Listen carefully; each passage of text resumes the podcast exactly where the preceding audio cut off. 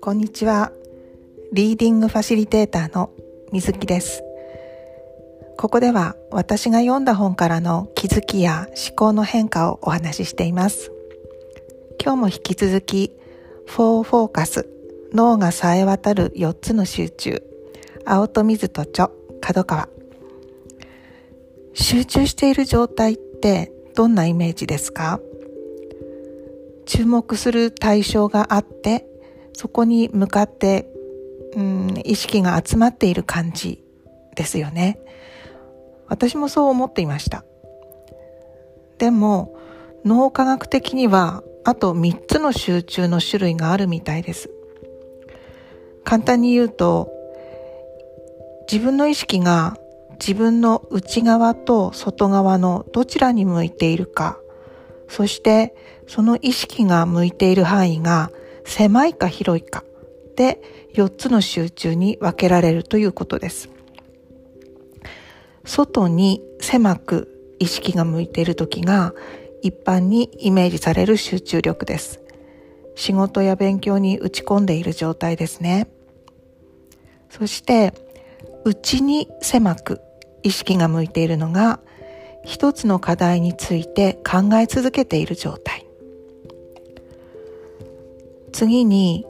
外に広く意識が向いているのが、記憶や経験から俯瞰して情報を捉えて意思決定をする状態。最後が内に広く無意識に近い状態で想像したり妄想したりしている状態。この4つの集中力の仕組みを理解して意識して使い分けて、それぞれのモードを行き来するサイクルを回すことができるようになると、今まで使っていなかった集中モードが使えるようになって集中力が一層高まるそうです。やり方を知りたいですよね。そこで今日は外に狭くの集中力の高め方について考えたことを話します。外に狭くの集中力は、新しい学びを始めるときや決まった仕事や学習を、効率よく進めたいときに使います。だからまずは環境を整えることが大切です。気が散るようなものが見えたり聞こえたりするのはもちろんダメだし、寒すぎたり暑すぎたりしても集中できませんよね。そしてもう一つは、自分の体の中の環境にも気を配ることが大切。頭が痛かったり、トイレに行くのを我慢していたり、あとはお腹がいっぱいだったりすると集中できません。そしてこの集中力を高めるためには、予測機能というのを働かせるトレーニングが有効だそうです。予測機能とは、ほんの一歩先を脳に予測させて、次にやるべきことを脳に頭出しをさせて処理を実行し続ける能力だそうです。で、これを鍛えることによって物事の処理が劇的に効率化するそうですよ。普段の何気ない行動でトレーニングすることができるとあったので、料理をちょっと例に出して考えてみました。朝、卵焼きを作るとします。卵焼き作るときはどうしますか？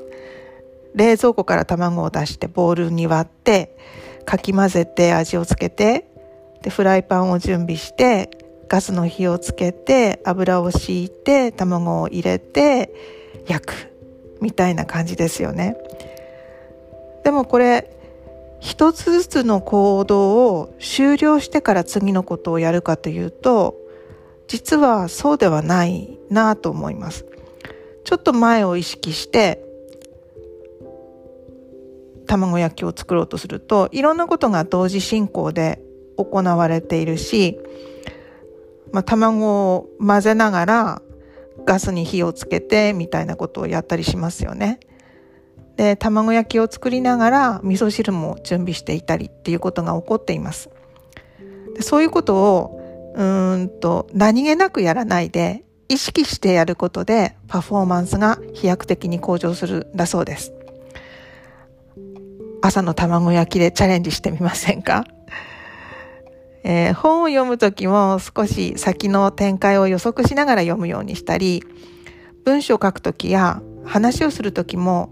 先の展開をイメージしながら構成していくということで予測機能が鍛えられます。この脳の予測機能が次の集中力、内に狭くにつながっていきます。ではまた。